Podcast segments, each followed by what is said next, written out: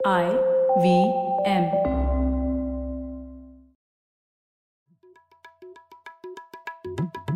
भाई हम हिंदुस्तानियों को बतियाना बड़ा पसंद है। बंगाली में अड्डा उड़िया में खोट्टी कन्नड़ा में हरटे और हिंदी में पुलियाबाजी। इस कला के लिए हमारी हर भाषा में एक शब्द है। हम तीनों तो अक्सर मिलकर पुलियाबाजी करते ही रहते हैं। तो हमने सोचा आपको भी इसमें शामिल कर लिया जाए। तो आइए प्रणय सौरभ और ख्याति के साथ करते हैं पुलियाबाजी।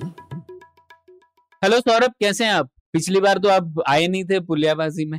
हाँ थोड़ा भ्रमण पे निकला हुआ एकदम बढ़िया। तुम बताओ क्या थी? बस मैं अभी भारत का भ्रमण करके वापस घर घर पहुँची हूँ तो हाँ। और आज का विषय वैसे क्या है मैं काफ़ी एक्साइटेड हूँ ये जो आज का जो विषय हाँ। हमारा होने वाला है इसके ऊपर।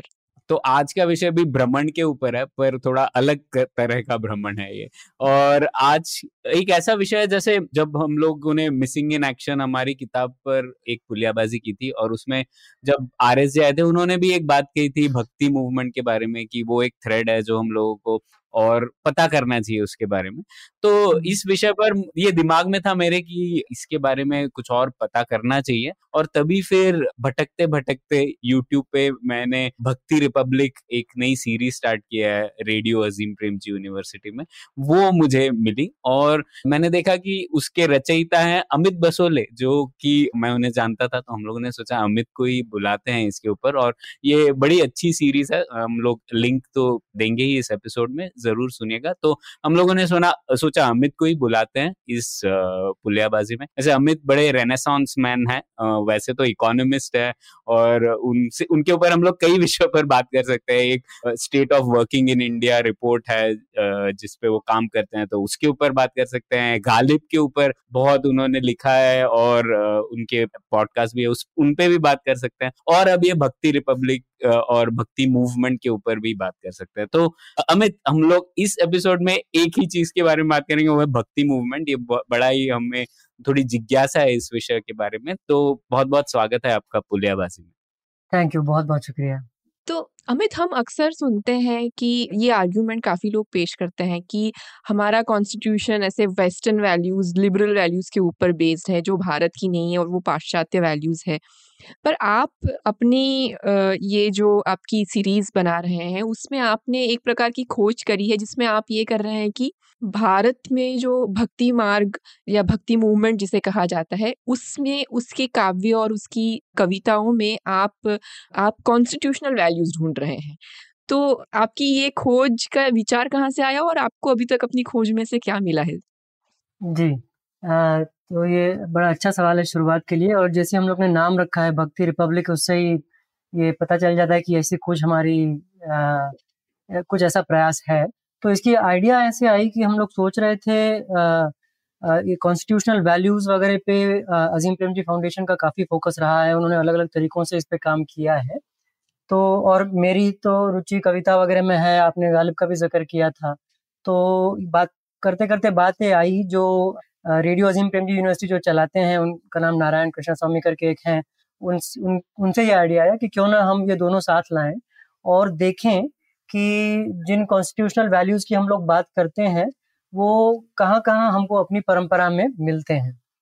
और ज़ाहिर है, हम लोग पहले लोग नहीं है जो इसकी बात कर रहे हैं। ये बहुत पहले से ये बात होती रही है और शायद इस हमारे आज के इसमें ये बात खुलेगी भी कि हम लोग अगर 100 डेढ़ सौ साल पहले भी चले जाएँ तो कॉलोनियलिज्म के टाइम में भी ये बात चल रही थी कि ये परंपराएँ कैसी हैं, इसमें से कैसे आधुनिक वैल्यूज़ निकल सकती हैं वगैरह, इस पर हम लोग आएँगे। तो ऐसी कुछ सोच चली और फिर हम लोग ने ये शुरू किया। और ये रेडियो जिम्पेन यूनिवर्सिटी पे काफ़ी और शोज़ इसके इर्द गिर्द भी हैं। तो मैं आपके लिसनर्स को कहूँगा कि आप वेबसाइट पे भी जाके देखें। इंडिया प्रोजेक्ट करके एक है तो जो कोई भी इंडिया में रुचि रखता है आर्ट्स और कल्चर और इस सब के इंटरसेक्शन में, और ना सिर्फ़ ये इनफैक्ट इवन स्पोर्ट्स साइंस वगैरह भी, वो ज़रूर जाके देखें। तो लेकिन ये आपने जो बात शुरू की ना liberal values and western liberalism तो इसमें शायद एक फ़र्क अच्छा हम लोग कर सकते हैं जो उपयोगी है वो ये है कि स्पेसिफिक इंस्टीट्यूशनल फॉर्म्स जो ढांचे हैं इंस्टीट्यूशन के वो और उनके पीछे जो वैल्यूज़ हैं ये दो अलग चीज़ें हैं। ज़ाहिर है सब लोग जानते हैं कि जब हम लोग लिबर्टी इक्वालिटी फ्रेटर्निटी जस्टिस की बात करते हैं ये ये बड़े बड़े आइडियाज़ हैं इनके क्या रूप हैं? समाज के इंस्टीट्यूशंस और उनके ढांचों में ये बहुत फ़र्क इस पे पड़ सकता है। तो भक्ति में जो हम लोग को मिलता है वो ये वैल्यूज़ मिलते हैं ज़ाहिर है। कहीं कहीं पे हम लोग थोड़ा स्ट्रेच कर रहे हैं तो कुछ इंस्टीट्यूशनल फॉर्म्स भी इंटरेस्टिंग है उस पर भी हम लोग आएँगे क्योंकि ये पॉलिसी है पॉडकास्ट है। शायद आपके जो श्रोता है वो ये भी इसमें भी इंटरेस्ट रखते हो कि भक्ति के जो स्पेसिफिक रूप मिलते हैं उसमें सोशल नॉर्म्स और इंस्टीट्यूशंस कैसे मिलते हैं? अगर हम लोग इकोनॉमिक्स और पॉलिसी का लेंस इसको लेके आए तो इसके बारे में भी इंटरेस्टिंग चीज़ें मिलती हैं वो हम लोग बात कर सकते हैं। बिल्कुल। तो अमित जैसे मेरा मानना ये था मुझे बहुत कम पता है इसके बारे में जैसे हम लोग स्कूल में पढ़ते थे तो सिर्फ़ एक धार्मिक आंदोलन की तरह पढ़ते थे या फिर कुछ लोग कहते थे आध्यात्मिक आंदोलन है तो उसी लेंस से, उसी दृष्टिकोण से देखा जाता था। लेकिन आप कह रहे हैं जैसे कि एक बुद्धिजीवी आंदोलन भी था इंटेलेक्चुअल रेवोल्यूशन भी था। तो इसके ऊपर ही थोड़ा और डिस्कस करते हैं। तो पहले तो हम लोग थोड़ा रिवाइंड करते हैं और ये बताइए कि ये भक्ति मार्ग क्या है? आपके दृष्टिकोण से इसका समय काल क्या था? और आपके नज़रिए से महत्वपूर्ण क्यों है? जी तो इस सवाल में भी कई चीज़ें हैं जो हम लोग एक एक खोल सकते हैं। एक तो आप लोगों ने पहले ही आंदोलन मार्ग ये दोनों शब्द इस्तेमाल किए हैं हम्म। को परंपरा भी कह सकते हैं। और इसमें भी काफ़ी लिखा गया है और सोचा गया है कि ये क्या है? क्या ये आंदोलन हम्म। है? आंदोलन शब्द तो बहुत नया है बीसवीं शताब्दी का शब्द है मूवमेंट जिसको हम लोग कहते हैं। तो क्या ये हम्म। सही है इसको डिस्क्राइब करने के लिए? क्योंकि हम जो पीरियड की बात कर रहे हैं जो अभी आएँगे उस पर वो लगभग शुरू होता है समझ लीजिए सिक्स या seven century of the common era जिसको हम कहेंगे। सिक्स हंड्रेड सेवन हंड्रेड के समय शुरू होता है तमिलनाडु में। फिर एक मोमेंट मिलता है हमको कर्नाटका में जो जिसको शरणा मूवमेंट या वीर शैविज्म भी कहते हैं जो कि eleven eleven hundred twelve hundred का समय है। फिर आपको नामदेव और तुकाराम वगैरह का समय मिलेगा विचार the fourteen hundred fifteen hundred उस समय में। और कबीर भी लगभग फिफ्टीन हंड्रेड सिक्सटीन हंड्रेड में है। तो ये एक हज़ार साल या लगभग ऐसा कोई समय है जबकि सोशल मूवमेंट्स की आइडिया वैसी नहीं थी जैसे हम लोग आज समझते हैं। तो जब ये लोग बात करते हैं तो ये मार्ग की बात कर रहे हैं या परंपरा की बात कर रहे हैं?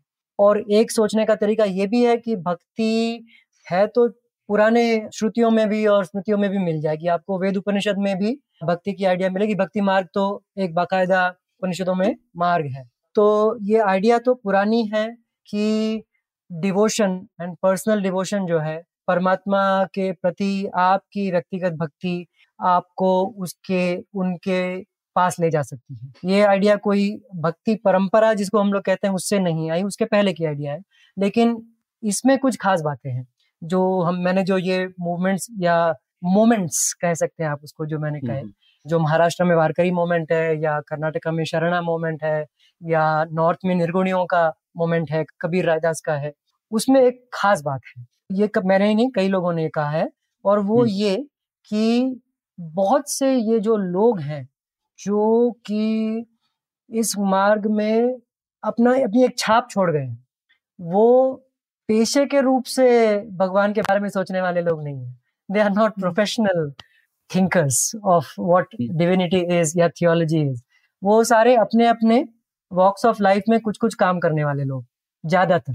ऐसे लोग हैं। hmm. ऐसा नहीं कि ब्राह्मण वगैरह नहीं है है। और कुछ बड़े फ़ेमस जैसे ज्ञानेश्वर हो गए महाराष्ट्र में वो ब्राह्मण थे। बसवन्ना हो गए कर्नाटका में वो ब्राह्मण थे। तो ऐसा नहीं कि ब्राह्मण लोग नहीं थे लेकिन जुलाहे यानी वीवर्स चमार यानी कॉबलर्स टेलर्स फार्मर्स ऐसे अनेक अनेक अनेक ऑक्यूपेशन आपको यहाँ मिलते हैं जो कॉमन लोग हैं। तो इसलिए आपने जो कहा इंटेलेक्चुअल मूवमेंट तो बिट बिट ग्रैंडियोसली हम उसको एक वर्किंग क्लासेस का इंटेलेक्चुअल मूवमेंट कह सकते हैं हम्म, हम्म। हम्म।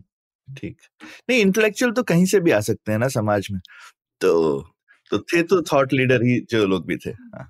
बिल्कुल लेकिन ये आपने अच्छा कहा कि कि कहीं से भी आ सकते हैं ये तो हम लोग एक्सेप्ट करेंगे ज़्यादातर लोग एक्सेप्ट करेंगे लेकिन अब कुछ हम लोग उदाहरण लेंगे कविताओं के आप जब देखते हैं कि एक आदमी या औरत कई महिलाएँ भी इसमें थी जो हम लोग देखेंगे जैसे जनाबाई है महाराष्ट्र में वो है तो नामदेव के घर में वो मेड का काम करती हैं।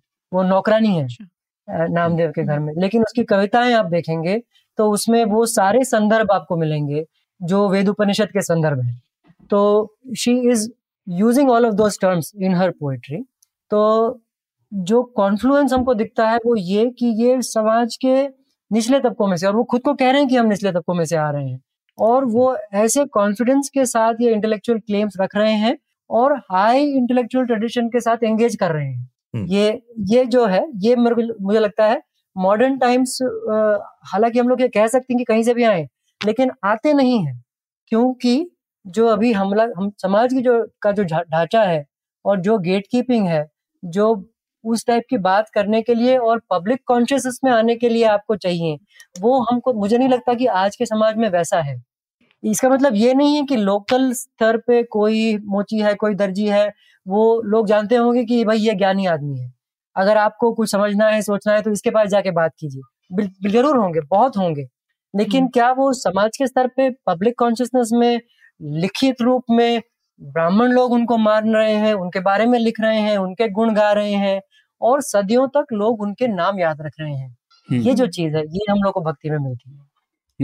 तो इसे एक परंपरा कहना भी ठीक होगा क्या अमित? क्योंकि जैसे कहा आपने कहा हज़ार साल है ऑलमोस्ट ये स्पैन तो हज़ार साल तो बहुत बड़ा पीरियड होता है और तो इसे ये पर एक परंपरा क्यों कहा कहा जाता है और ये सिक्स सेंचुरी में क्यों शुरू हुई? उसके पहले भी भक्ति ट्रेडिशन तो होगा ही कुछ ना कुछ। और अ, मैं ये भी कहना चाहता हूँ कि ये लोग एक दूसरे से प्रभावित हो रहे थे क्या? जैसे मतलब क्योंकि ये सेंचुरीज की बात कर रहे हैं हम लोग तो आप क्या कहते हैं इसके?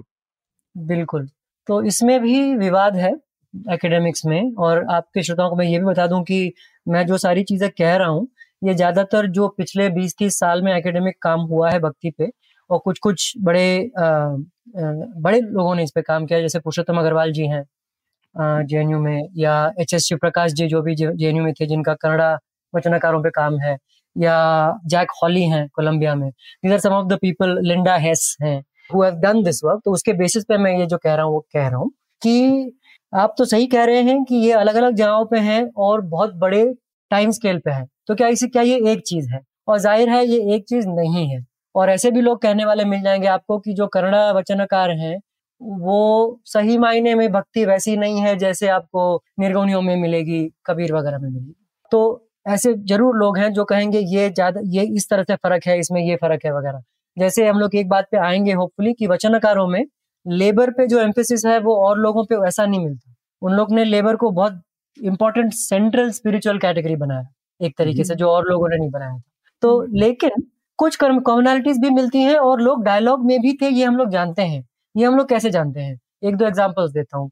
एक बड़ा लेटर टेक्स्ट है I think around the seventeen और एटीन हंड्रेड जिसका नाम है भागवत महात्म्य। भागवत महात्म्य भागवत पुराण के महत्व को बताता है और उसमें एक बड़ा फ़ेमस श्लोक है ये संस्कृत टेक्स्ट है उसमें एक श्लोक है जो कि भक्ति को एक महिला एक लड़की के रूप में देखता है और कहता है कि मैं मेरा जन्म हुआ द्रविड़ देश में। फिर मैं कर्नाटका में गई और वहाँ पे मैं जवान हुई और फिर महाराष्ट्र, गुजरात जाते जाते मैं बूढ़ी हो गई और फिर ब्रज देश में पहुँच के मैं फिर से जी उठी। ऐसी एक कविता है। तो वो एक पाथ उन्होंने ट्रेस किया है, जो तमिलनाडु में शुरू होता है, कर्नाटक, महाराष्ट्र, गुजरात जाके फिर ब्रज में खत्म होता है।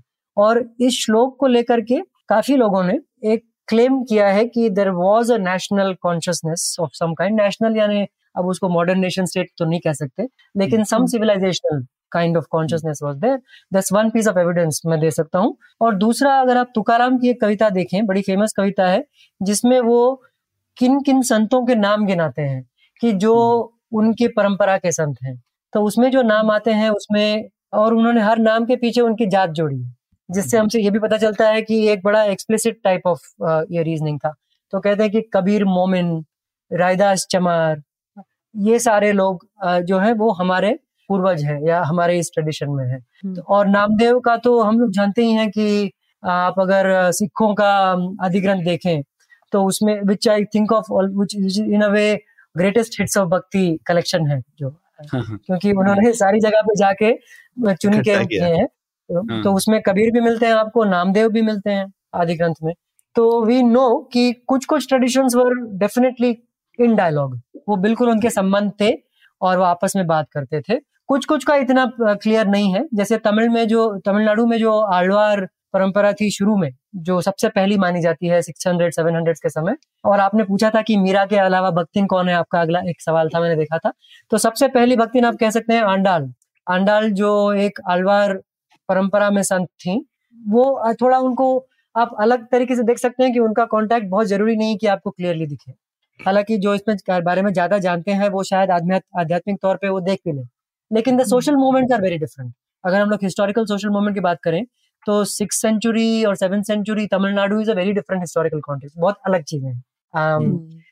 महाराष्ट्र के बनाम या कबीर के समय के बनाम तो बदल बदलाव तो बहुत हुए हम्म। हम्म। और मतलब जो एक जो फ़ेमस ट्रेडिशन है अद्वैत वेदांत ना जो शंकराचार्य के बारे में तो लोग जानते तो वो भी हम लोग भक्ति ट्रेड परंपरा में ही क्लासिफाई करते हैं क्या? तो इसके बारे में आप आपको ऐसे भी लोग मिल जाएँगे जो कहेंगे कि इसमें क्या है जो शंकराचार्य के अद्वैत वेदांत में नहीं है। हम्म, तो हम्म। सब तो वहीं से आया है। ऐसे भी लोग हम्म। मिल जाएँगे। तो इसमें एक इन्फॉर्म्ड ओपिनियन बनाने के लिए जिस स्तर का आध्यात्मिक या थियोलॉजिकल नॉलेज चाहिए वो तो मुझमें नहीं है। तो मैं कॉन्फिडेंस के साथ ये नहीं कह सकता। तो मेरे लिए मैं फिर वही सोशल लोकेशन और उसमें जाऊँगा कि उसमें यूनिक बात यह है कि किस समाज के किस तबके से ये लोग आ रहे हैं और किस टाइप के सोशल प्रश्न उठा रहे हैं? तो जो आपने सबसे पहले बात की ना सौरभ जी की ये आध्यात्मिक है या प्रणय तुमने भी कहा था कि हम्म। जब पढ़ाया जाता है तब तो ये स्पिरिचुअल ट्रेडिशन के तौर पे पढ़ाया जाता है और कबीर को हम लोग संत मानते हैं। ये तो सही है। और है भी लेकिन ये सारी जो अपनी मॉडर्न कैटेगरीज हैं वो भक्ति के सामने फेल हो जाती हैं। क्या ये लोग संत हैं? हाँ। क्या ये लोग सोशल रिफॉर्मर कोट अनकोट है? हाँ। क्या ये लोग फिलोसोफर टाइप के लोग हैं? हाँ बिल्कुल जो नेचर ऑफ़ रियलिटी के बारे में सोचते हैं बिल्कुल हैं। क्या ये लोग मोची और दर्जी हैं? हाँ। तो ये एक उसको एक को सेपरेट करना उनके जो ऑर्गेनिक होल है और जो उनकी कविताओं में दिखता है कि ये सारा होल है क्योंकि वो बार बार ये संदर्भ लाते रहते हैं। तो रविदास जब रियलिटी पे कमेंट करेंगे तो ये ज़रूर आपको याद दिलाएँगे कि वो चमार हैं। हाँ। अमित, मैं इस पे एक अगला सवाल आपको पूछना चाहती थी। तो जैसे कि उनकी रविदास की की जो कविता है जिसपे आपका एक एपिसोड भी है कि मन जंगा तो कठौती में गंगा। तो उस, उसका, वैसे पता है, मैंने ये, मुझे इसका मतलब पता था, लेकिन जो आप समझाते हैं आपकी एपिसोड में कि इसमें कठौती शब्द का कितना इम्पोर्टेंस है और उनकी चमार आइडेंटिटी का क्या इम्पोर्टेंस है, वो मैंने नहीं समझा था। तो थोड़ा सा हमारे श्रोताओं के लिए थोड़ा उस उक्ति को थोड़ा और समझाइए और उस कंटेक्स में आप जो समझाते हैं वो बताइए ज़रा। बिल्कुल। तो ये बड़ा अच्छा उदाहरण है जो मैं अभी कह रहा था उसके लिए कि जो इनसेपरेबिलिटी है और जो स्पिरिचुअल थॉट है और जो कॉन्क्रीट मटेरियल कॉन्टेक्स्ट है।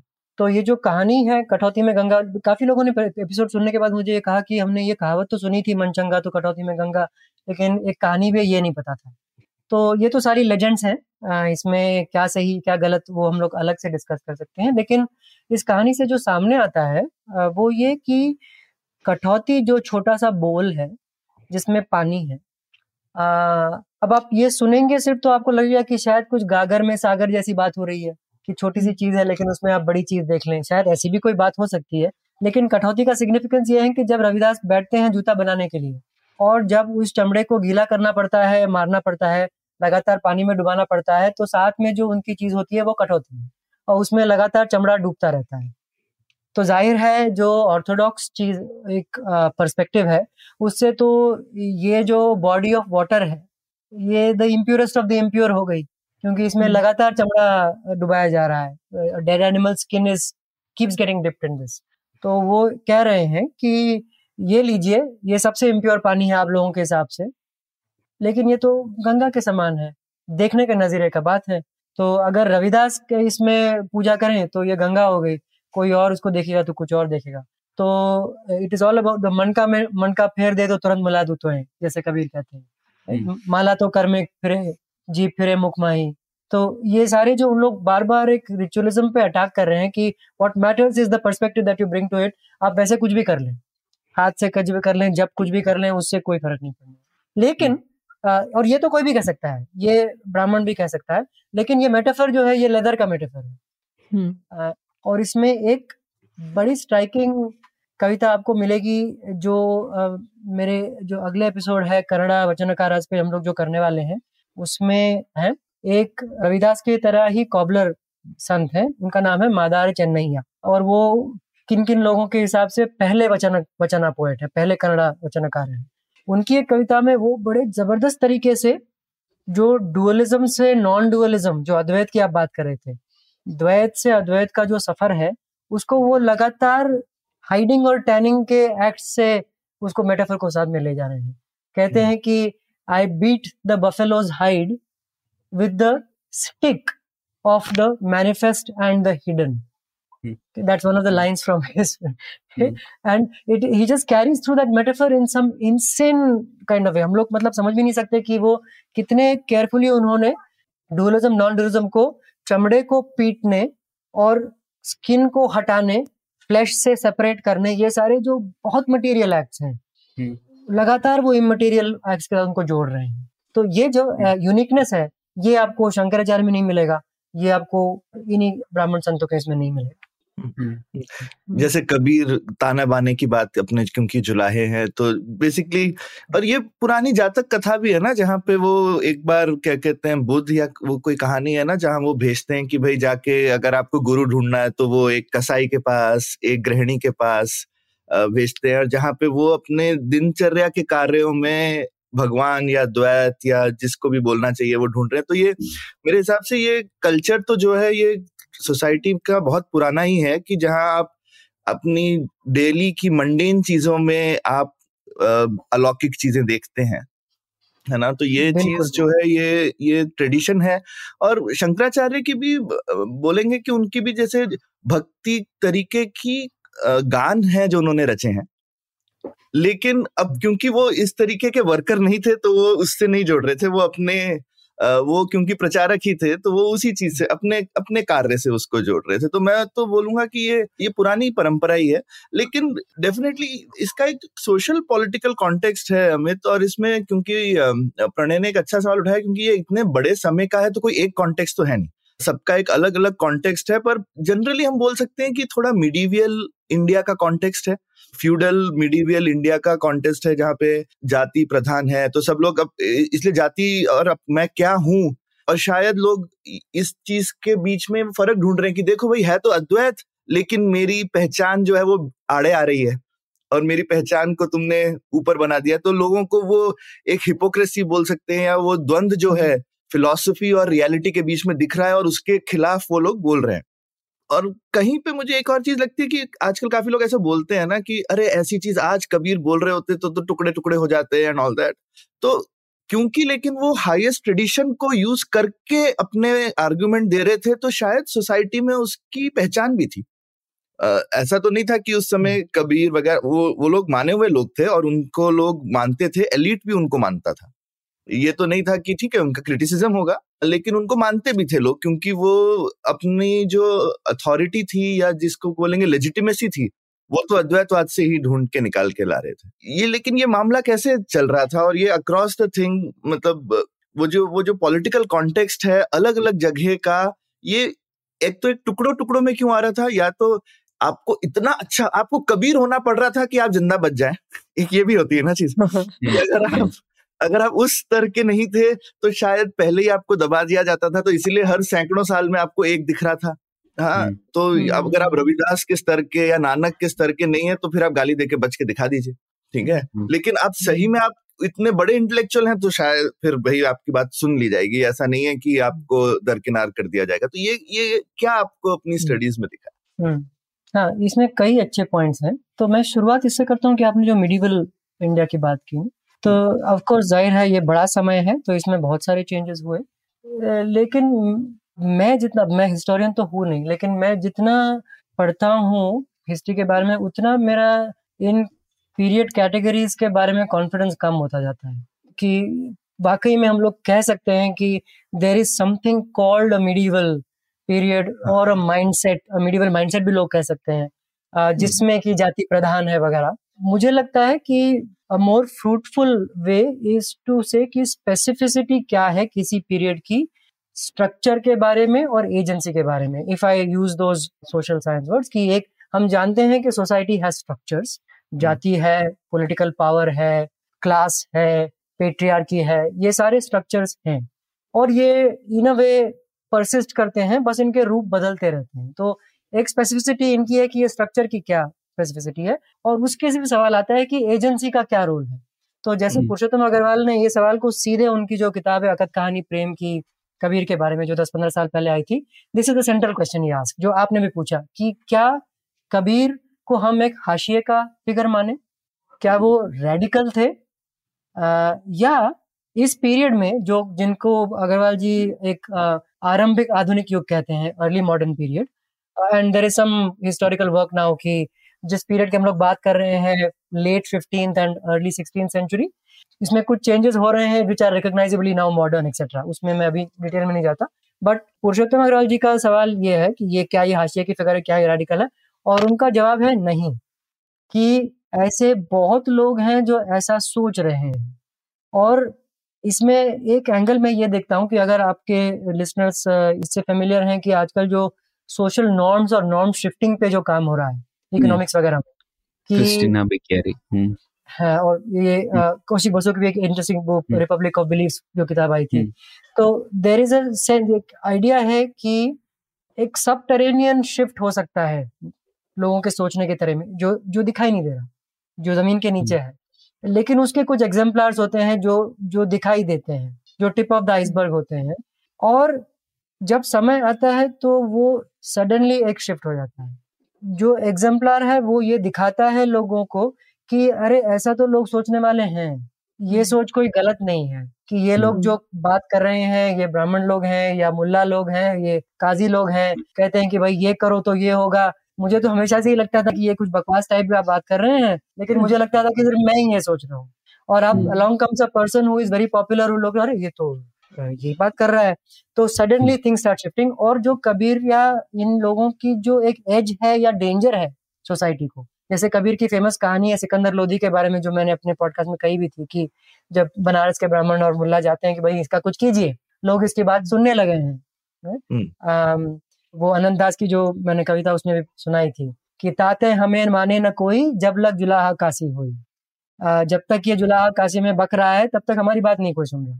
तो that kind of sense that is what Purushottam Agrawal is sort of trying to build on कि क्या हम अगर ये आइडिया एंटरटेन करें कि ये लोग एग्जाम्पलार्स हैं? हाँ।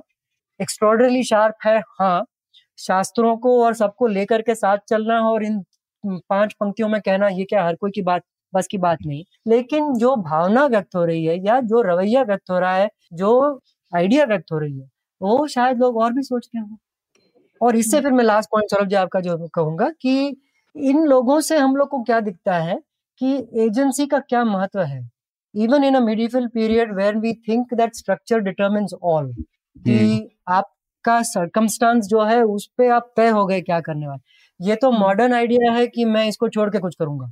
बिल्कुल। ऐसा नहीं है। हम्म। That dialectical relationship is there everywhere but the specificity could be different और वो समझने की ज़रूरत तो ये आप बोल सकते हैं कि एक जो कॉमन चीज़ है शायद जो इनको सब लोगों को दिखती है कि भाई मतलब हमारी फिलॉसफी तो इतनी ऊँची है और रोज़मर्रा में हम कहाँ पे फंसे हुए हैं बेवकूफ़ी में हाँ? और हमारी जो एक तरह से सोशल स्ट्रक्चर और फिलोसफिकल ट्रेडिशन का जो गैप है उस पे कटाक्ष है और वो एक कॉमन चीज़ है नहीं इन सब के बीच में बिल्कुल और आई थिंक ये तो आपको शायद दुनिया के और कई कॉन्टेक्स्ट में ये ये एग्जैक्टली exactly ये चीज़ मिल जाएगी कि। जो प्रोटेस्टेंट मूवमेंट्स हैं और कई लोगों ने शुरू शुरू में भक्ति को वो भी उस रूप से भी देखा था कि ये अच्छा। तो इंडिया का प्रोटेस्टेंट मूवमेंट है देर हैव बीन मेनी अच्छा। इंटरेस्टिंग पर्सपेक्टिव जैसे जैसे कॉन्टेक्स्ट बदलता गया हम्म, आ, जब पहले क्रिश्चियन मिशनरीज और पहले इंडियन कन्वर्ट्स हुए क्रिश्चियनिटी के they saw it as an Indian Protestant movement कि ये एग्जैक्टली exactly जो कैथोलिक्स का जो एक अपैरेटस बन गया था और जो which was getting in the way of the simple direct message of Christ कि जीसस का मैसेज तो बहुत आसान बहुत सिंपल है और आपने इसको ये ये ये करके रख दिया है तो अब we are going to cut through that तो हम्म। उसके साथ भी कंपेयर किया। कुछ लोगों ने उसको इस्लाम के दायरे में भी देखा है कि आप लोगों ने जो एक सवाल था सोशल कॉन्टेक्स्ट का तो लगभग 1300 1400 के साथ and certainly around Kabir time Islam is a very big context hmm, तो वो एक मोनिस्ट मोनोथिस्टिक पर्सपेक्टिव है एक डायरेक्ट रिलेशनशिप की बात करता है तो क्या भक्ति एक रिस्पॉन्स है उसके लिए? हम्म, और नानक तो काफ़ी इन्फ्लुएंस्ड खुद थे ही बोलते भी हैं वो तो खैर हाँ। बिल्कुल वो तो एक क्लियर एग्ज़ाम्पल है। आ, हम्म। मैं ये नहीं कह रहा हूँ कि ज़रूरी है कि ऐसा देखा जाए। I think it is its own thing bhakti एक हम्म, अपनी एक परंपरा है। और जैसा कि हम लोग ने कहा उसकी एक कंटिन्यूटी है जो इस्लाम और क्रिश्चियनिटी इंडियन इन्फ्लुएंस के बहुत पहले से आ रही है। तो ये सब तो है। लेकिन वी कैन नॉट डिनाई कि कुछ ऐसे इन्फ्लुएंसेस भी हुए होंगे।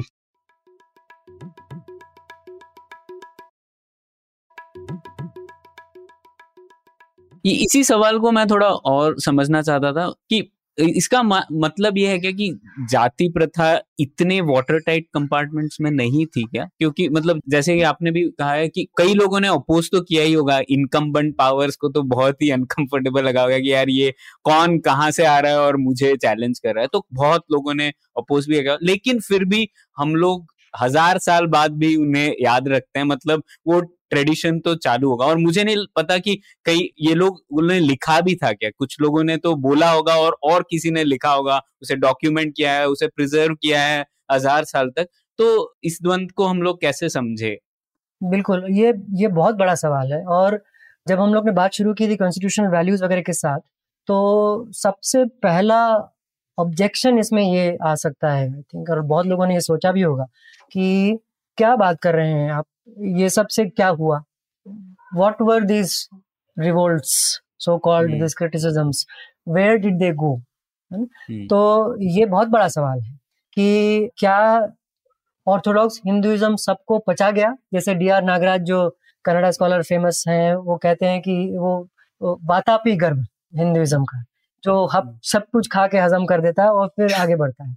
तो हम्म। Is this what happened that there were these counter revolutions और इस सारा जो एज था इसका रेडिकल एज था वो निकल गया और आप फिर वहीं। रह गए जहाँ थे।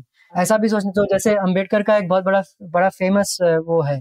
जब वो भक्ति के बारे में बात करते हैं तो वो कहते हैं वेरी शार्पली कि आप अगर पंडरपुर चले गए आपके गले में तुलसी की माला आ गई। Is drawing on this very prominent kind of symbol आपके गले में तुलसी की माला आ गई। क्या इससे आपको सरकारी नौकरी मिल गई? हम्म, क्या इससे आप कर्ज से मुक्त हो गए? ऐसा तो कुछ नहीं हुआ। तो हम्म। क्या बात कर रहे हैं? तो दैट काइंड ऑफ़ जो एक मटेरियल कॉन्सिक्वेंस है और एक जो स्पिरिचुअल नीड है। The thing is that the destruction of this apparatus needs both इसको इस ढांचे को फोड़ने के लिए एक स्पिरिचुअल क्योंकि ये केवल मटेरियल सिस्टम नहीं है इसका हम्म। एक अलग टाइप का वर्किंग है। तो there is a spiritual edge to it उसका एक अटैक अलग है और एक मटेरियल है उसका एक अटैक अलग है। तो ये भक्ति मूवमेंट जो है it it is in that way a spiritual attack hmm. लेकिन it was not successful we have to admit that उसका जो मटेरियल ट्रांसफॉर्मेशन है वो तो नहीं हुआ। तो इसको कैसे सोचे हम? हम्म, लेकिन इसमें हम अमित ये भी तो सोच सकते हैं कि पता उनका ऑब्जेक्टिव भी ये था कि नहीं हम तो आज मटेरियल कॉन्टेक्स्ट में डिस्कस कर रहे हैं लेकिन एक तरह से तो उनका जो रेवोल्यूशन ही मैं बोलूँगा वो सक्सेसफुल था जहाँ पे उन्होंने बोला कि भाई भगवान सबको एक्सेसिबल है आपको सिर्फ़ आवाज़ लगानी है ना। तो आपके और भगवान के बीच में कोई नहीं है जो ये एक मूल सिद्धांत है भक्ति का वो तो उन्होंने बिल्कुल जिसको बोलना चाहिए अनडिनाएबल सक्सेस उसके, उस, उसको तो वो जीत गए वो लड़ाई को। तो एक आध्यात्मिक विक्ट्री तो आप उनको दे ही सकते हैं। हम भले ही बाकी जगह से लोगों को काफ़ी दिक्कत होगी कि सरकारी नौकरी नहीं मिली। लेकिन लेकिन सिर्फ़ सरकारी नौकरी के पीछे ही तो आदमी नहीं है। आदमी की जो एक आध्यात्मिक भूख है कि क्या इन लोगों ने मुझे दूर कर दिया है भगवान से? हम्म तो और कि वो जो मन चंगा, कटौती में गंगा, वो बहुत बड़ा स्टेटमेंट है। मतलब ठीक है भाई, आप मेरे लिए मंदिर का दरवाज़ा बंद कर सकते हो। लेकिन भगवान अगर मेरे ही पास है तो आप क्या कर लोगे मेरा? हाँ तो I think you know again lack the depth and expertise to really do justice to the complex जो जो रिश्ता है वो बड़ा कॉम्प्लेक्स है। जाति भक्ति और जो कबीर और उनके समय के बाद में मॉडर्न डेवलपमेंट्स हुई ये बड़ा कॉम्प्लिकेटेड है। तो जब अंबेडकर बोल रहे हैं उसका कॉन्टेक्स्ट बहुत बदल चुका हाँ, तो जो जो अभी ख्याति जी भी कह रही थी कि रायदास की जो कथा है कि छाती फाड़ के जनेऊ दिखा वगैरह तो ये हमको कई संतों में दिखता है कि एक अप्रोप्रिएशन लॉजिक लगातार चल रहा है। तो कबीर वास्तव में तो थे ब्राह्मण के पुत्र अब उनकी माता ने उनको त्याग दिया है ना? हाँ, आ, तो फिर सब हल हो गया। अब तो पता चल गया कि उनकी ये, ये क्यों इतना तेज है वो तो है। तो ऐसे ऐसी बातें बहुत सारी मिलेंगी। तो ये तो मानना पड़ेगा कि ये जो कुछ भी ट्रेडिशन थी, उनका एक पॉसिबिलिटी था कि वो ऐसी अप्रोप्रिएट हो जाए। वचनकारों ने बहुत ज़बरदस्त कविताएँ लिखी। 1150 टू 1200 इस 50 60 100 साल के वर्ष में ऐसी कविताएँ लिखी गई कि आप विश्वास नहीं करेंगे। और मैं अपने अगले एपिसोड को प्लग करता हूँ जो आएगा कुछ दिनों में, उस पर आप सुनिए कि यू विल नॉट बिलीव कि ये लिखा गया है 800 900 साल पहले। लेकिन जब बाद में आप देखते हैं कई सेंचुरीज में तो फिर आपको वही प्रोसेस दिखता है कि उसका टीमिंग हो गया कंट्रोलिंग हो गया रेडिकल एज निकल गया ये सब हुआ और कई बार तो ये पंथ वगैरह खुद जातियाँ बन गई तो हम्म। वही जो वातापी गर्भ वाली बात है तो हम्म। ये तो एडमिट करना पड़ेगा कि कुछ एक हो रहा है सोशल लॉजिक है, है जो उसको रेडिकल रप्चर होने से रोक रहा है हम्म। आ, अब क्या ये इसलिए है कि वो स्पिरिचुअल में रह गए और उसको फिर उनको मैनेज करते आया। क्या वो मटेरियल में ज़्यादा जाते तो क्या फ़र्क पड़ता? ये सारी चीज़ें हैं। अब these are all open questions का ये नहीं है। लेकिन प्रणय ने एक जो बात कही थी, उसके मैं कंक्लूड करूँगा कि क्या इससे हम लोग को जाति व्यवस्था वगैरह के बारे में क्या पता चलता है? अब now this is another very very difficult issue क्योंकि जो अभी पॉलिटिक्स है और मैं खुद को यहाँ लोकेट करूँगा कि मैं थर्ड फोर्थ जनरेशन एजुकेटेड ब्राह्मण के पोजीशन से बात कर रहा हूँ। तो मेरा देखने का नज़रिया वो है। और मुझे ये दिखता है कि जो एक कॉलोनियल पीरियड में एक फिक्सिटी जो आ गई सिस्टम में with the coming of the modern state census modern methods of enumeration आ गए, ये सारे से जो एक ढांचा बन गया और जिसमें एक फिक्सिटी आ गई, वो पहले वैसी फिक्सिटी नहीं थी। तो ऐसा नहीं है कि जाति की आइडेंटिटी इंपॉर्टेंट नहीं ये तो लगातार हमको दिख रहा है कि है हम्म। लेकिन ये भी है कि ये जो सारे भक्त हैं ये दिखा रहे हैं कि एक कम्युनिटी भक्तों की कैसी बन सकती है जिसमें आप जाति को पीछे छोड़ के एक कम्युनिटी का हिस्सा बने और हम्म। इसमें जो सर आपने कहा था पहले कि इसमें ब्राह्मण भी हैं इसमें कई लोग हैं तो हम्म। ये कबीर की दुनिया में दादू भी हैं जो मुसलमान हैं, वहाँ पीपा भी हैं, जो राजपूत हैं। और वारकरियों के दुनिया में नामदेव भी हैं, जो शिंपी हैं, चोखा मेला भी हैं, जो महार हैं, और एकनाथ भी हैं, जो ब्राह्मण हैं। और एकनाथ ब्राह्मण सारे महार लोगों की, के गुण गा रहे हैं। तो ये मुझे बड़ा इंटरेस्टिंग लगा और मैं एक दो मिनट में कह देता हूँ कि क्यों एक बड़ा अलग संदर्भ लेके। आप अगर यूरोपियन इंडस्ट्रियल रेवोल्यूशन और साइंटिफिक रेवोल्यूशन की हिस्ट्री पढ़ें तो एक हम्म। चीज़ सामने आती है वो ये कि जो आर्टिजन क्लास था और जो लर्नर क्लास था उनके बीच में एक बड़ा इंटरेस्टिंग डायनामिक डेवलप हुआ 1600 1700s में जहाँ की जो लैटिन पढ़े हुए पढ़े लिखे लोग थे वो सीरियसली देखने लगे आर्टिजन की दुनिया को और उसमें क्या हो रहा था और उससे जो एक सिस्टमेटाइजेशन हुआ आर्टिजनल नॉलेज का that was the result of this dialogue तो अगर आप जेम्स वॉट ले लें जॉर्ज स्टीफनसन ले लें ये सारे लोग कारीगर हैं। ये लैटिन पढ़े हुए लोग नहीं आ, ये कुछ कर रहे थे। लेकिन दूसरी ओर लैटिन पढ़े हुए लोग भी थे जो इनके काम देख रहे थे और इनके डायलॉग से एक जो नई चीज़ पैदा हुई जिसको हम लोग अब साइंस कहते हैं। तो हम्म। ये जो डायलॉग है क्रॉस क्लास और in the European context it is class but you know Indian context caste हो जाएगा वगैरह ये डायलॉग भक्ति में दिखता है। ब्राह्मण राजपूत और दलित साथ बैठ के ये बात कर रहे हैं हाई फिलोसॉफिकल बात कर रहे हैं जो बसवन्ना का जो अनुभव मंडप जिसको कहते हैं जो कल्याण ने बनाया। Anubhava Mantapa is the hall of experience वहाँ which is a physical location वहाँ लोग आके ये सब बातें कर रहे हैं। तो क्या अगर ऐसी बातें मटेरियल रेल में होती तो कुछ अलग निकलता? हम्म, जैसे यूरोप में हम्म, निकला। और हम्म। जो अब हम लोग देखते हैं जो एक हर्मेटिकली सील हमारी दुनिया है जो आईआईटी के और इंजीनियरिंग पढ़े लिखे लोगों की दुनिया है जो शॉप फ्लोर से कोई संबंध नहीं रखती और एक शॉप फ्लोर की दुनिया है जो कारीगरों की दुनिया है जो आईआईटी वालों से कोई संबंध नहीं रखती। तो क्या ये अलग होता? है ये हम्म। बहुत बड़ा सवाल है और मुझे लगता है हम्म। भक्ति से मैं जब पढ़ता हूँ तो मुझे ये सवाल आता है दिमाग में क्योंकि दैट इज़ माय बैकग्राउंड नहीं ये बड़ी दिलचस्प बात कही और इसमें मैं एक पॉइंट जोड़ना चाहता था कि जो वातापी गर्भ वाली आपने बात की मैं देखता हूँ कि जो बड़े सिविलाइजेशन जो सक्सेसफुल रहे, सब में ये असिमिलेशन वाली टेंडेंसी रहती है। लेकिन जैसे चाइनीज़ सिविलाइजेशन पे भी बड़ा लिटरेचर अभी रिसेंटली आया है कि उसमें भी एक कॉस्मोपॉलिटन स्ट्रेन था कि और उसमें अकोमोडेट कर लिया। कितने, इतनी बड़ी, इतना बड़ा देश है भारत जैसा तो उसमें भी बहुत डाइवर्सिटी थी। लेकिन एक कोई स्ट्रेंथ था उस कल्चर में। स्ट्रेंथ या कोई प्रॉपर्टी थी उस कल्चर में कि उसने अकोमोडेट कर ली इतनी डिफरेंसेस को। तो पता नहीं शायद भारत और चीन की संस्कृतियों में कुछ वो प्रॉपर्टी है जो ये कर पा रही है और दूसरे संस्कृति भी करना चाहती होंगी लेकिन कर नहीं पाई। एक पॉइंट है और दूसरा आपने जो की बात की एनलाइटनमेंट पीरियड और इंडस्ट्रियल रेवोल्यूशन की तो वो मैं थोड़ा और जानना चाहता था। जैसे जोएल मोकिर के ने काफ़ी काम किया है इसके ऊपर कल्चर ऑफ़ ग्रोथ हमने इसके ऊपर एपिसोड भी किया था बहुत पहले। तो एनलाइटनमेंट पीरियड में कुछ और, ऐसी भी चीज़ें हुई ना, जैसे कॉफ़ी हाउसेज और सैलून्स थे, जब अलग अलग लोग अलग अलग तबके के लोग आके बात कर रहे थे। और प्रिंटिंग प्रेस भी थी तो प्रिंटिंग प्रेस की वजह से ये जो रेवोल्यूशनरी आइडियाज़ थे, व्यापक हो गए थे तो वो भी हुआ था। अर्बनाइजेशन भी बहुत ज़्यादा बढ़ गया था। तो शायद ये सब एलिमेंट्स भी थे, जो कि मटीरियल रेलम में ले जा सके उस एनलाइटनमेंट पीरियड को। वो हमारे, ये जो थाउज़ेंड ईयर पीरियड है, उसमें हम लोग इतनी नहीं देखते। प्रिंटिंग प्रेस तो जैसे था ही नहीं तब। तो आपको लगता है क्या कि वो चीज़ें भी फैक्टर्स हो सकती हैं? ये ट्रांसलेशन नहीं हुआ मटेरियल रेल में उसकी वजह? जैसे इसमें मैं मतलब प्रैक्टिकली जैसे मैं सोचता हूँ कि आपको एक अनुभव मंडप में फिजिकली आना पड़ेगा जो कि कभी कभी आपकी कास्ट अलाउ करेगी, नहीं करेगी, लेकिन अगर शायद एक छपा हुआ पर्चा होता, वो तो शायद आपके घर में पहुँच जाता, किसी दूसरे का भी। तो जो आइडियाज़ हैं वो अक्रॉस कास्ट और क्लास जा सकते हैं जैसे ही वो लिखे जाते हैं।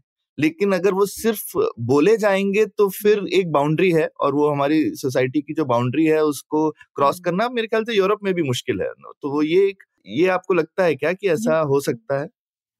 हम्म, हो सकता है लेकिन मैं एक नोट ऑफ़ क्वेश्चन इसमें ये दूँगा कि देखिए लिटरेरी कल्चर और उसका डेवलपमेंट तो एक अपने आप में एक चीज़ है। और उसमें ना सिर्फ़ printing press and the materiality of that लेकिन पढ़े हुए पढ़े लिखे लोग या पढ़ते पाए हुए लोगों की भी संख्या बढ़नी वगैरह वो सब उसमें रिक्वायरमेंट्स होते हैं। लेकिन अगर आप भक्ति का प्रसार देखें तो वो कैसे अब आप if you if you think really concretely कि कबीर का समय है चलिए समझ लीजिए फोर्टीन फिफ्टी सिक्सटी सेवेंटीज में कुछ लिख रहे हैं ठीक है? फिफ्टीन हंड्रेड्स के समझ देख लीजिए। अनंत दास 1600 में कुछ लिख रहे हैं कबीर के बारे में। फिर उनके सौ साल बाद कोई और लिख रहा है वगैरह। और उसके इंटरिम में कबीर फैल रहे हैं। वो कैसे फैल रहे हैं? क्या हो रहा है? हम्म। क्या कबीर को किसी ने कबीर ये व्यक्ति को किसी ने सुना? उनके लोग कहीं कहीं गए। फिर उन्होंने कहा कि भाई ये है ये सुनो ये मैंने सुना था। किसी और ने सुना। और हम लोग जानते हैं कि ये ऐसे ही हुआ क्योंकि जैसे कि मैंने अपने एपिसोड में किया था कहा था कि अगर हम लोग फ़ेमस सिंगर्स को पूछे कि आपने कभी कहाँ से सीखा तो वो ऐसे ही कुछ कहानी बताते हैं कि ये फलाना हम्म। आदमी था ये जैसे फरीद अयाज कहते हैं गदा गाड़ी वाला था वगैरह। तो ये जो मैकेनिज्म है ये और इसी की वजह से लिंग्विस्टिक इसकी लिंग्विस्टिक कोरिलेट है कि ये भाषा कभी भी एक नहीं है।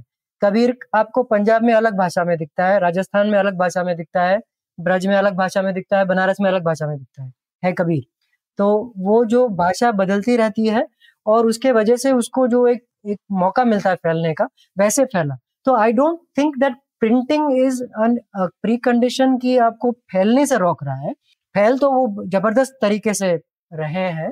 ये बात सही है कि जो यूरोप में पर्टिकुलर कंडीशंस हैं, जो मोकिर ने बात की है या और कई स्कॉलर्स ने कहा है कि ये स्पेसिफिसिटी क्या है जो इतने बड़े धमाके को जन्म दे रही है और वो अन्य जगहों में क्या नहीं अब इसमें बहुत सालों से मैं ये लिटरेचर पढ़ता आ रहा हूँ तो मुझे थोड़ा सा इसमें कभी कभी लगता है कि ये एक ट्रैप है क्योंकि आप कहीं और कुछ देखा है और आप उसको वहाँ अलग जगह में ढूंढ रहे हैं और हम्म। जब आप ये शुरू करते हैं तो शुरू से ही आपने अपने पैर काट दिए क्योंकि आपको हम्म। ये समझना चाहिए कि जिस जगह में जो हो रहा है वो वहाँ क्यों हो रहा है?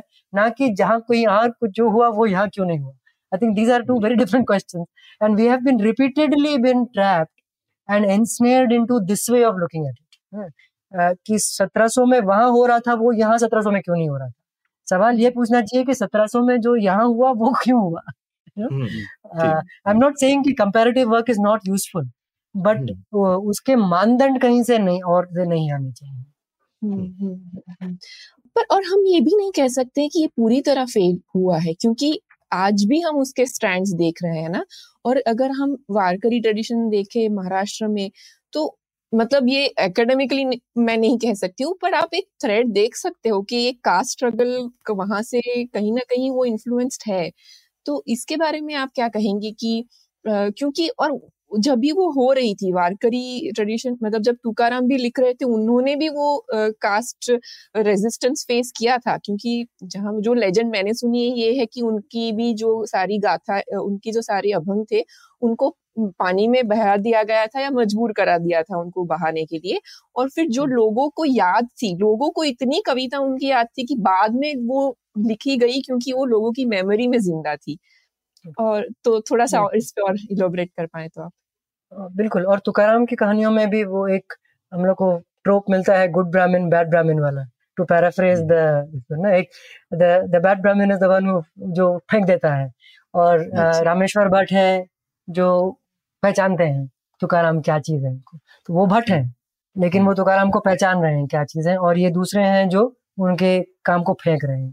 तो आ, ये फिर से यही मतलब सोचने की चीज़ है कि क्या ये कोई मूवमेंट कहें रेवोल्यूशन कहें था जो कि किसी वजह से रुक गया और पुरुषोत्तम अग्रवाल फिर से इसी टाइप को क्लेम को एडवांस कर रहे हैं कि तुकाराम को देखें या इन सब लोगों को देखें तो आप लगभग अर्ली मॉडर्न पीरियड में आ जाते हैं on the thresh of the colonial encounter है ना तो हम्म। तुकाराम है शिवाजी के समय में हम्म। और शिवाजी का of course one reading of Shivaji is as a pageant king क्योंकि वो रहते चा राजा तो वो वो एक पूरा कास्ट एंगल शिवाजी के पास है। और जब तक आप पेशवाओं पे आ जाते हैं पेशवा तो ब्राह्मण है और जब तक पेशवा पे आते हैं तो तुकाराम का स्टेटस बदल गया है। तुकाराम को गाना बंद करना होगा ये पेशवा कह रहे हैं। अच्छा। तो ये जो ब्राह्मणिकल काउंटर रेवोल्यूशन है शिवाजी और पेशवाई के बीच में कई लोग जो सबको साथ में गिन लेते हैं वो समझते नहीं है कि कितना बड़ा फ़र्क पड़ा। बिटवीन द शिवाजी स्टेट जो 1640s 50s में जो हम लोग जानते हैं जो वो कर रहे थे जो करने की कोशिश कर रहे थे and seventies seventeen forties fifties में जो पेशवा स्टेट इमर्ज होता है इसमें बहुत फ़र्क है। Starting with the caste of the ruler and the institution तो और उसके बाद में जो कॉलोनियल एनकाउंटर है और ये अग्रवाल ये कह रहे हैं कि उसमें जो एक मनुस्मृति का लिफ्टिंग इनटू विजिबिलिटी है और एक सर्टन अंडरस्टैंडिंग है कि कास्ट का क्या रोल है। वो अलग है उसके पहले के समय के मुकाबले। फिर से दोहराऊँगा कि इसका मतलब ये नहीं कि जाति नहीं है या खत्म हो गई, लेकिन उसकी एक जो रवानी थी, उसकी एक जो मूवमेंट थी movement not in the sense of social movement but जो बहाव था, वो रुक जाता है या अलग दिशा ले लेता है, जो फिर फुले और अंबेडकर का कॉन्टेक्स्ट है। और इवन ड्यूरिंग फुले टाइम ख्याति टू योर क्वेश्चन फुले उनका सहारा ले रहे हैं वो जान रहे हैं कि ये लोग क्या थे और क्या उन्होंने क्या किया। तो उनके बातों में ये चीज़ आती है। और अंबेडकर का भी मैंने वो सेंटेंस कोट किया लेकिन it is not that he did not understand the power obviously उनको समझ में आता था कि ये क्या वो बहुत आ, उनकी समझ बहुत बड़ी थी इसके बारे में। तो वो सेंटेंस इसलिए है कि you know to show the contrast की स्पिरिचुअल मटेरियल क्या क्या कॉन्ट्रास्ट है लेकिन ऑब्वियसली उनको ये जानकारी थी।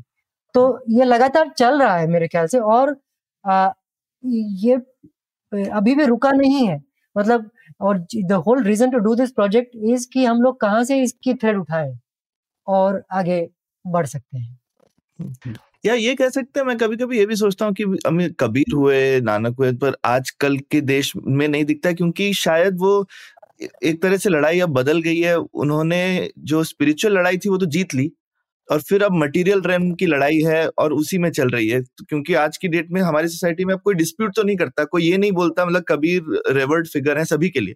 कोई भी ऐसा नहीं बोलेगा कि, और जो कबीर को बुरा बोल रहे होंगे, बोलेंगे कि हाँ उनको इतनी सब दिक्कतें देखनी पड़ी, पर कबीर कबीर को तो आप बोल सकते हैं कि कबीर तो जीत ही गए। मीरा जो है, कबीर है, नानक है, ये सब रेवर्ड फिगर हो गए हैं सोसाइटी के। तो लेकिन मटेरियल वर्ल्ड में नहीं जीते हैं तो लड़ाई अब अलग रेल में चली गई है तो अब वो शायद उस तरीके के रेवोल्यूशनरीज की ज़रूरत नहीं बची है और ये अब फोक ट्रेडिशन में आ गए हैं। रेवोल्यूशनरी फोक बन जाए तो फिर तो वो एवरीडे हो जाते हैं और आपका एक एपिसोड भी है जहाँ आप देखते हैं कि भक्ति की वजह से और वो ट्रेडिशन से फिल्मी म्यूज़िक कितना इन्फ्लुएंस्ड वगैरह है तो एक तरह से अब फ़िल्म फ़िल्म तो मतलब एकदम मास मीडिया बन गया है। तो इतना मास तो और कुछ भी हमारी कोई भी और आध्यात्मिक ट्रेडिशन इतनी मास नहीं है जैसी भक्ति है। सही कह रहे हैं आप तो इसमें लेकिन पेच ये है कि अगर ये सच है तो आज भी दलित टेंपल एंट्री के लिए क्यों लड़ रहे हैं हम्म। जो कि चोखा मेला का मुद्दा था 700 साल पहले हम्म। और आज भी लोग छुआछूत क्यों कर रहे हैं जबकि कबीर ने कहा था कि अगर तुम किसी के छूने से नहाते हो तो भाई तुम बेवकूफ़ हो। ये सब चीज़ें तो कह गए ये लोग। लेकिन मेरी समझ ये है कि कोई भी लड़ाई तो कभी पूरी जीती नहीं जाती। और हाँ। इसका सबसे अच्छा उदाहरण यह है कि सबको लगा था कि सिक्सटी सेवेंटीज में feminism was a one battle contraception is a done deal क्या हुआ? हम्म। आज तक हम लोग अबॉर्शन और कॉन्ट्रासेप्शन को लड़ रहे हैं अमेरिका में। हम्म। तो the forces that are behind these conflicts I don't think ever go nothing is settled and one way to to take away जो हम लोग बात करें लगातार कि इनको डीफाई कर लो कबीर को संत बना दो कहीं बिठा दो तो फिर हम्म। ज़्यादा सोचने की ज़रूरत नहीं है कि वो क्या एक्चुअली कह रहे थे और हम्म। आचार में कुछ बदलाव लाने की ज़रूरत है क्या तो वो हम्म। हम लोग फिर छोड़ देते हैं ये प्रॉब्लम है तो इसमें फंस कहाँ जाते हैं हम लोग ये कि एक या दूसरा मुद्दा उठा या, या तो ये कर कह लें कि ये तो बात खत्म हो गई उन्होंने कह दिया देखो कितने पॉपुलर हैं इनकी बात सब लोग मान गए ये भी सही नहीं है। लेकिन चूँकि वो ज़िंदा हैं वो लगातार एक थ्रेट और सोर्स बने हुए हैं अनसेटलिंग का ये भी सही है। तो आप ये भी नहीं कह सकते कि उनको बिठा दिया और बंद कर दिया और बात खत्म हो गई। क्योंकि कोई ना कोई ज़रूर देखेगा कि अच्छा ये लोग सिर्फ़ वहाँ बैठ के बैठने वाले तो नहीं तो कुछ और कहता। अगर आज जीसस होता तो वो ये कहता है ना जो बम्पर स्टिकर है व्हाट वुड जीसस डू तो जब तक ये सवाल ज़िंदा है कि जब तक जीसस यहाँ चल के कुछ बात कह सकता है जो तुमको अच्छी ना लगे कबीर कुछ आके कह सकता है कि तुमको अच्छी ना लगे ये क्या बकवास कर रहे हो? अगर मेरे नाम पे क्यों कर रहे हो ये चीज़? That remains that threat remains लेकिन ये भी सही है कि लगातार फोर्सेस उनको टेम करने में भी लगे हुए हैं। Revolution is not over revolution is live पर जैसे अमित जैसे हम लोग इकोनॉमिक्स के दृष्टिकोण से देखें तो marginal cost of making anything zero is infinity ना? तो मतलब एब्सोल्यूट ज़ीरो तो कुछ भी चीज़ नहीं होगी। तो पर जैसे स्पिरिचुअल रेल में हम लोग अब कह सकते हैं कि आ, मतलब जो ये इंस्टेंसेस हैं टेंपल एंट्री के पहले के मुकाबले अभी तो कम हो गए इस रेल में हम लोग दूसरे रेल में। तो शायद एक वो भी एंगल है कि प्रोसेस चल रहा है और शायद वो प्रोसेस जो सौ साल पहले था उस स्तर पर नहीं है वो प्रोसेस लेकिन बदलाव हुआ होगा उसमें। हाँ ये कह सकते दूसरा तरीका इसको देखने का ये है कि नेहरू का याद आता है ना these are the temples of modern India तो he was talking about dams लेकिन मैं समझूँगा कि I I T is a better way of looking तो I I T is a temple of modern India उसमें आप लोगों को घुसने से रोक रहे हैं हज़ार तरीकों से। तो टेंपल एंट्री तो अभी भी नहीं है। उस टेंपल से क्या होता है? टेंपल तो कॉन्टेक्स्ट पे है ना कि उस समय का टेंपल। क्या है। तो हम्म। अगर उस हिसाब से हम लोग देखें तो फिर से वही बात निकल आती है कि अब टेंपल है सरकारी दफ्तर अब टेंपल है आईआईटी और वहाँ नहीं जाने को मैं अब तब का समाज ऐसा था कि आप दर्जी हैं मोची हैं जो कुछ भी हैं किसान है जीने का स्तर कोई बहुत अलग थोड़ी है। It is largely horizontal vertical differentiation इतना बड़ा नहीं है। जो कॉन्टेस्ट है, वो इस रेल में है स्पिरिचुअल रेल में। मटेरियल में नहीं है, उसका एक कारण है। और ये कारण तो अब जो है, वो अलग हो गया कॉन्टेक्स्ट तो maybe we can think of it that way हाँ ये भी अच्छा और और प्रणय मैं बोल सकता हूँ कबीर कम से कम बनारस में तो पूरी तरह से जीते हुए बनारस में तो बिल्कुल भी कोई टेंपल एंट्री वगैरह का इशू नहीं है मेरे हिसाब से कोई भी मंदिर मुझे दिखा नहीं। बाकी प्रदेशों में काफ़ी दिखता है पर वहाँ पे आप किसी भी मंदिर में जाके भगवान को जिसको इवन छूने को कहते हैं गर्भगृह को भी प्रोटेक्ट करके नहीं रखा जाता है। तो अब मैं मुझे ये नहीं मालूम कि ये कबीर का इन्फ्लुएंस है कि नहीं है पर एटलीस्ट जो जिसके गढ़ बोला जाए हिंदुइज्म का काशी वहाँ पर तो आप बिल्कुल भी जाति जो है वो आपको भगवान से दूर नहीं रख सकती। आ, लेकिन उसी काशी में अगर आज जुला मैं कई काशी के जुलाहों को जानता हूँ जो अब जुला वर्ड डेरोगेटरी वर्ड तो आजकल बुनकर बोलते हैं। हम्म, उस काशी का अगर कोई बुनकर आज लिखे कि यार गायत्री मंत्र बार बार बजा रहे हो। हम्म। ये क्या बेवकूफ़ी है? जो कि हम्म। जो कि कबीर ने कहा। बिल्कुल।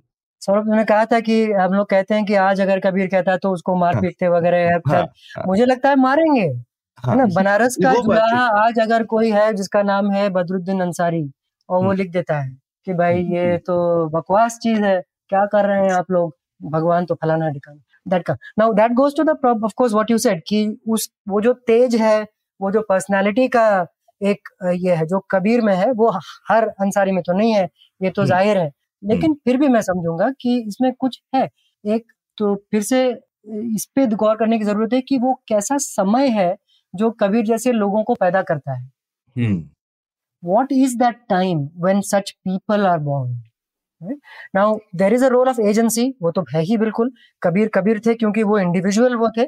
लेकिन जो नाथ संप्रदाय है जो सिद्ध परंपरा है जो अद्वैत वेदांत वाले लोग हैं जो सूफी हैं ये सारे लोग हैं ये क्रॉस रोड पे बुद्ध है। इस क्रॉस रोड पे कबीर बनारस में खड़े हैं। बनारस उस टाइप की जगह है।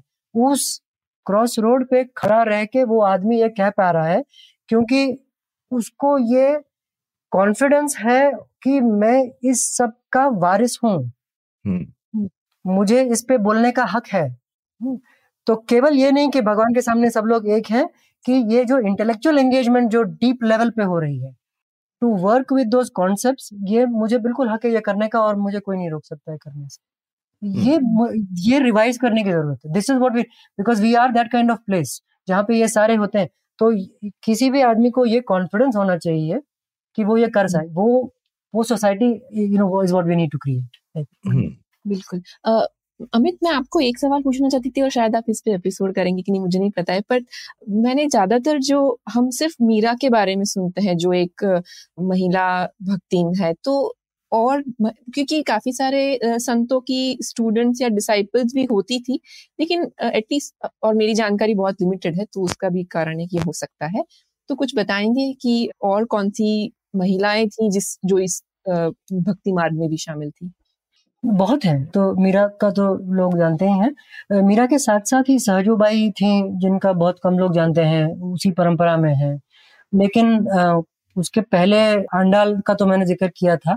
वचनकारों में जो कन्नड़ा वचनकार हैं, उनमें कई महिलाएँ हैं। अक्का महादेवी का नाम शायद लोगों ने सुना होगा, जो सबसे बड़ी, जो तीन लोग कह सकते हैं, बसवन्ना, अलमा प्रभु और अक्का महादेवी का नाम आता है इसमें। तो और लेकिन और कई वचनकारों में थी, और वचनकारों में एक दिलचस्प चीज़ ये दिखती है कि बहुत सारे हस्बैंड वाइफ कपल्स हैं जो दोनों इस मूवमेंट में हैं।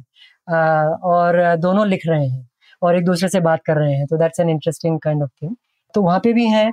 ऑफ़ कोर्स वारकरियों में तो हैं ही जनाबाई हैं बहनाबाई हैं कान्हो पात्रा हैं जो कि एक डांसिंग गर्ल स्लैश प्रोस्टिट्यूट कह सकते हैं। अलग अलग तबकों से लोग आए इसमें। हम्म। तो काफ़ी महिलाएँ इसमें मिलती हैं।